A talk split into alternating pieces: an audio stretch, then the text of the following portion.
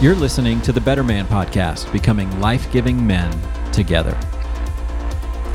All right, welcome to the Better Man Podcast. Adam Charno here in studio with Chris Harper. So, Chris, back in, um, golly, I was in seminary and was doing like some college ministry, and every once in a while I'd go talk to the youth, right? The high school ministry or the junior high ministry. And so one of my favorite messages was to talk about what we're going to discuss today, kind of Satan's strategy that mm. comes out of James, where James talks about how we are lured and tempted. Yeah. Right. That that's one of Satan's strategy. And so it made me think of just fishing and how when you go fishing, you lie you lie to the fish. That's right. you hide the hook. You hide the hook in a worm. But a worm's not appetizing to us as humans, right? And so I'd be like, well, what are what are we lured by? So if if Satan was fishing for me, what could he get me with that I would want to bite into and there'd be a hook in there? And I was like, well, of course, Hostess cupcakes, right? Oh, Because bro, they're the best. so good. And so I was like, I just schemed. I don't know where my evil brain came up with this idea, but I came up with this illustration where I bought the box of eight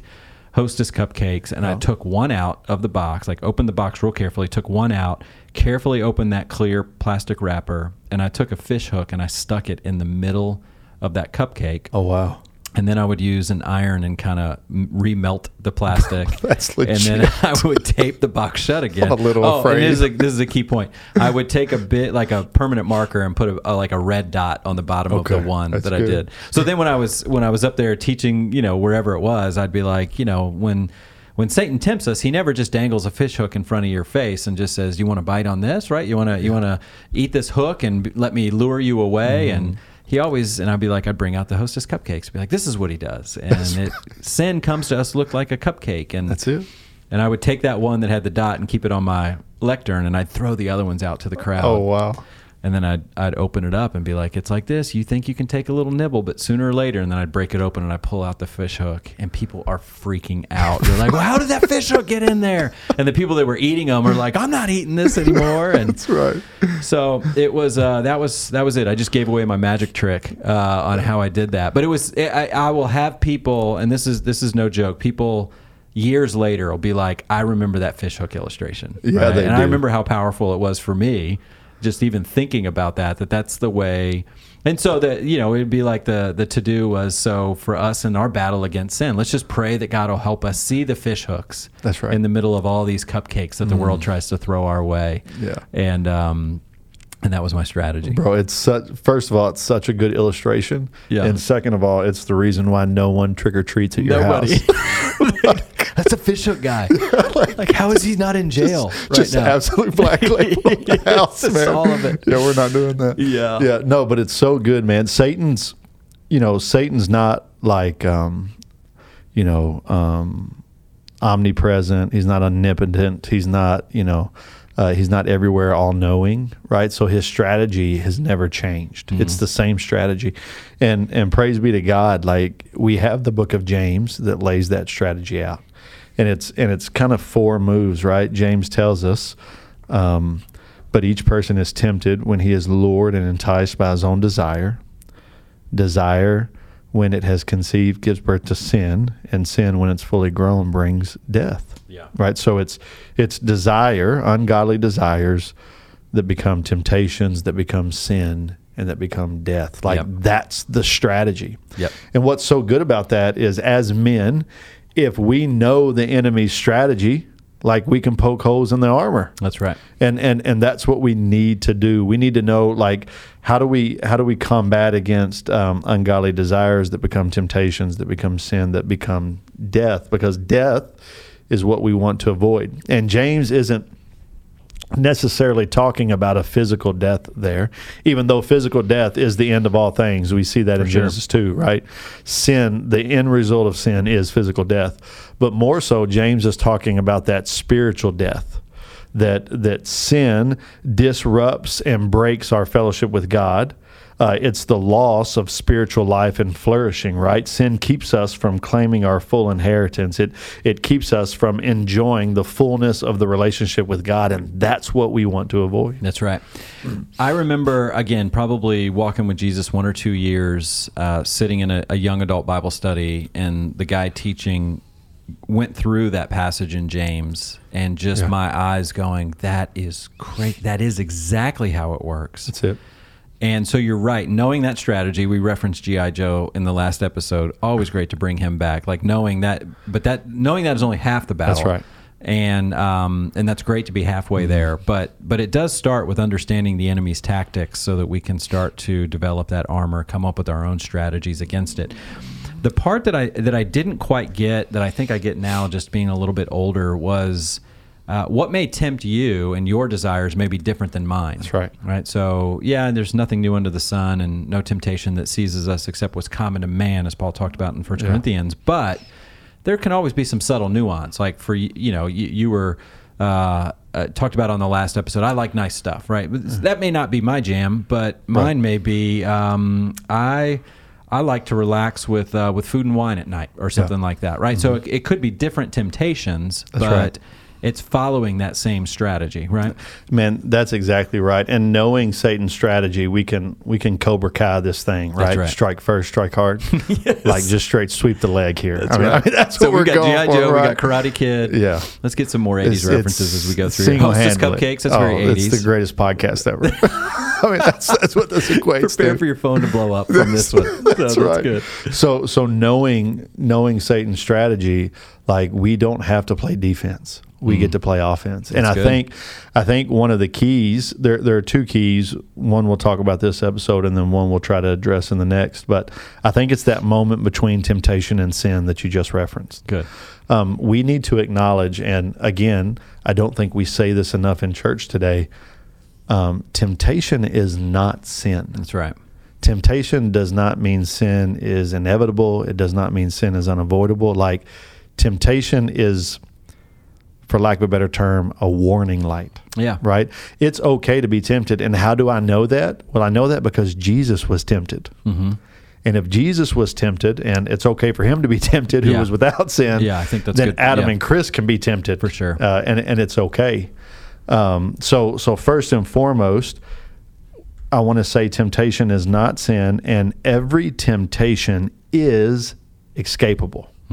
It's escapable. The Bible the Bible says that. 1 Corinthians ten thirteen, God always provides a way out. So I think as men, sometimes we have what I call the diving board view of sin. Um, or the diving board view of temptation. Like temptation is this eight foot span, and then we plunge off into the deep end. That's right. And that's not how the Bible describes temptation at all. The Bible describes temptation as this long hallway. And the further we get down the hallway, the more likely we are going to sin. But like every three feet, God provides an exit door. That's right. I, I like that, and every and and maybe even to add to that, the doors in the front part of the hallway are like massive. Lit you up. can fly a an airplane through them. Okay. The, the door is way down at the bottom. There's still a door, and your body can still fit through that, but it's much. It's going to be there. You may scrape yourself a little bit. That's it. as you're oh, going that's through that such door. a good analogy, Adam. That's right. Yeah. That's so good. Yeah, and and like as you get down the the hallway of temptation, like like God saying, no, no, there's an exit here. Mm-hmm. Uh, well, wait a minute, Chris. There's another exit here, and and and what He's wanting us to do is is turn from that temptation and and like head through one of those doors. That's right. The problem with us is we don't. Like we keep walking further and further down the hallway until we get to the moment of sin That's right. till Yeah. we get to the moment of sin. and we that's and at that point we just go well i had no choice That's right. right i had no choice where it's like no we had lots of choices uh, Yeah. that, that we chose to ignore so this is good uh, to think through that that that uh, so I, I, you were you made the the observation like between desire and temptation that's where the doors typically are Yeah, right? well, between temptation and sin. okay temptation Yeah, sin, yeah, between temptation and sin. So there's a moment between temptation and sin where, where God is still offering a way out. that's right And, and what's beautiful is, let's say we do get to the sin point um, before death, He still offers a way out. That's right. Like He still offers forgiveness, like through the shed blood of Christ that we can still cling to. Yeah. We just we just don't want to have to always keep going back to that well, even though that well is inexhaustible. Yep. And that's you know that's the good Calvinist in me saying that. I Yep. mean, some people are hearing that right now and they're going to scream antinomianism. They're going to scream cheap grace. Like like like I'm not saying that at all. Right. Like like the fact that the well of cleansing is available doesn't mean I abuse it. Yep. And this is where um, like the the story I heard about Billy Graham, right? That he would go into a hotel room and ask them to remove the television. Yeah. In some ways, what he was saying was that feels like a really big door that I'm just going to walk through now, Hundred percent. and which is great. So like his heart is in the right spot with all that. Doesn't necessarily mean that every Christian has to remove every television from every hotel room. That's not a law. That's right. That was a that was a man who was taking responsibility for his walk with Jesus. Going, but, but as for me, I'm going to walk through this door, and I just want that television removed. That's right. Right. Um, and so again, there may be somebody that's like, well, this is why I don't. This is why I use a flip phone, or this is why I don't have cable or Yeah. Directv, whatever it is, or this is why uh, I don't even go to bars anymore, That's or right. this is why I never I never invite a girl over to my house when my roommates aren't home. That's right. It's because they're just they're not trying to be legalistic.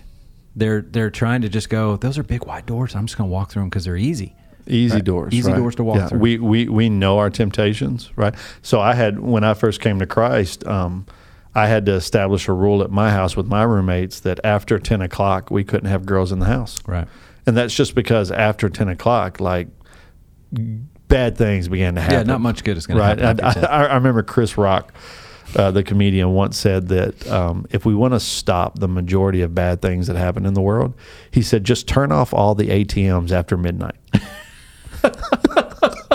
He said he said if you're going to an ATM after midnight to withdraw cash, it's it's probably for something that's not Life has taken a turn. right. That's so funny. It makes me think: Have I ever been to an ATM after midnight? That's Yeah, funny. I'm yeah, have to think through that. Yeah, probably. Yeah, something not good was about to transpire.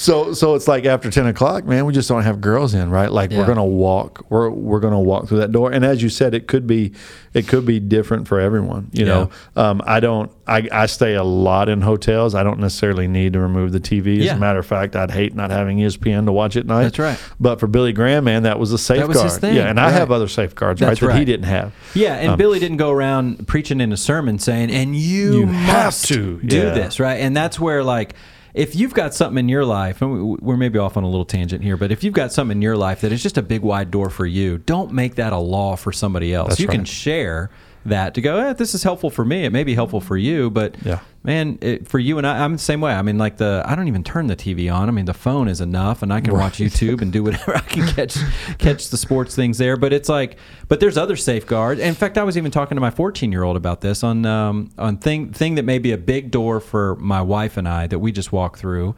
Would just be like some of the movies we watch, and just going. We we love the IMDb app, and it tells us why it's rated R. Yep. And it's just like, eh, that's a big door. Let's walk through that one. That one's got some stuff in there that we don't want to see. So Yeah, that's absolutely. that's a big door for us. And but I don't I don't put that burden on others. That's Just- right. But if you want to talk about some of that stuff, I'd be happy to share with you why uh, Mm. we choose that. But um, but again, it's so, it all starts here with understanding that strategy. There were there were enough movies I watched that was like I would feel guilt and shame afterwards, or it led to other behaviors and going, what? Oh, oh, it was because there was a door. And Yeah. that door was when I put the VCR tape in or when I put the Bro. DVD in.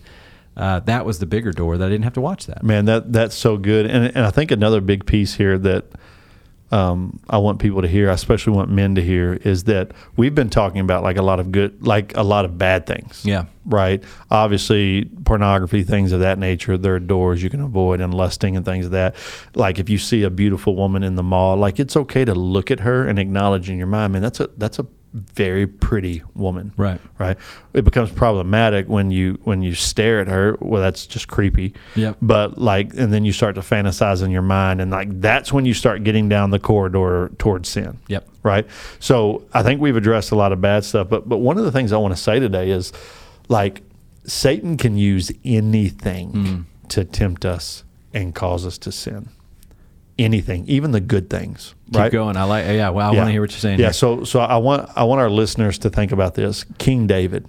Okay. So his entire life, David was bred for war. Hmm. Okay. It was a good thing. Like he was a military strategist, like just a phenomenal phenomenal military man. We know when he was when he was younger, when he was a shepherd, the Bible says that he actually rescued some of his sheep from the mouth of a lion. I want you to think about that. Yeah. Like this is a young boy pulling sheep from the mouth of a lion. Yeah. I'm not going to do that. No, like you can have the sheep. Well, if I'm gonna I go get tried, another I'm not here to talk about it. right, Yeah. right. And, and at one point, we hear about him defending his flock against like wild bears. Yeah. Um, we know as a young man he slew a giant. We know that as king he he marshaled uh, Israel's army. He um, trained the 300 mighty men. Like like David was was gifted and skilled in warfare. So is it any wonder that when he sees Bathsheba and he wants her for himself, he uses warlike tactics to get rid of her husband? It's good. And this is the principle for that. When Satan has your heart, he'll use your gifts too. Uh, He'll use your gifts too. And I think I think there are some men out there that are listening to this that that right now Satan has your heart and those good things that God has gifted you with that you're employing, like Satan is actually using those for his good. So so for example, yeah, that's what I was going to go. there there's a guy listening right now like god has gifted you like financially. Mm-hmm. Like you're the guy that everything you touch seems to turn to gold. Like i've met guys like that. Well when satan has your heart like you're still going to have that gift mm-hmm. but satan's going to use it and you're probably one of the most greediest like power hungry like secretly you want to you want to have the bigger house than your neighbor and the That's nicer right. car than your coworker, Yeah. right?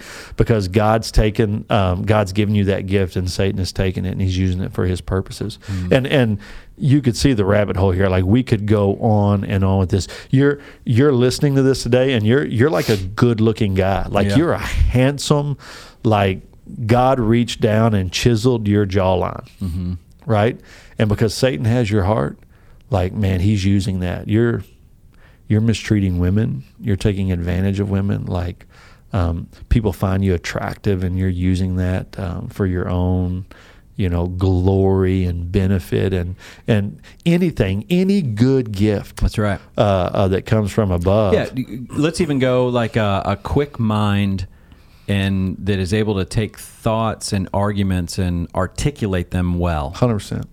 Um, that's a great gift. And you can maybe use that. You're using that as an attorney, as a teacher, as um, a counselor, something like that. And you use that to gaslight, to win arguments, to make it look like you never do anything wrong. 100%. And so, yeah, I like what you're saying here. Like I mean, you're the one on Facebook things. everybody hates. That- that's right. right?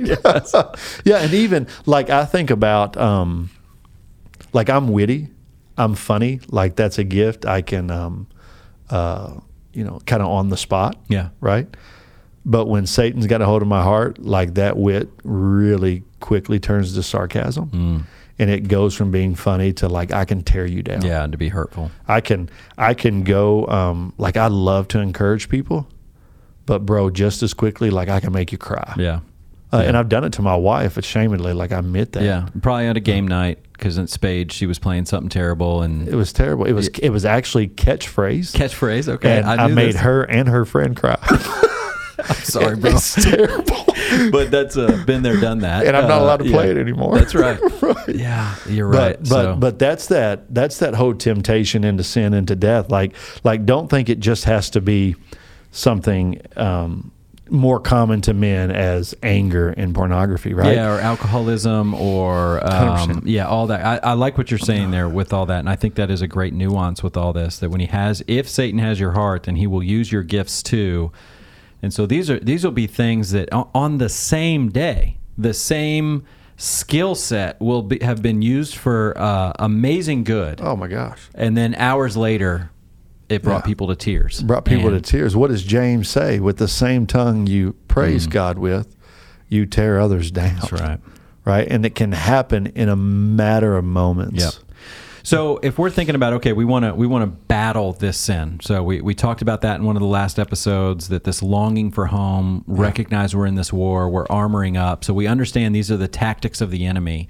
And so um, probably just starting to recognize like where are my weak spots? What what, what am I going to be tempted by? What are some of my desires? And then how can I start to look for those those bigger doors, right? right. Like to, to try to get to some of the practical here on what we do with this.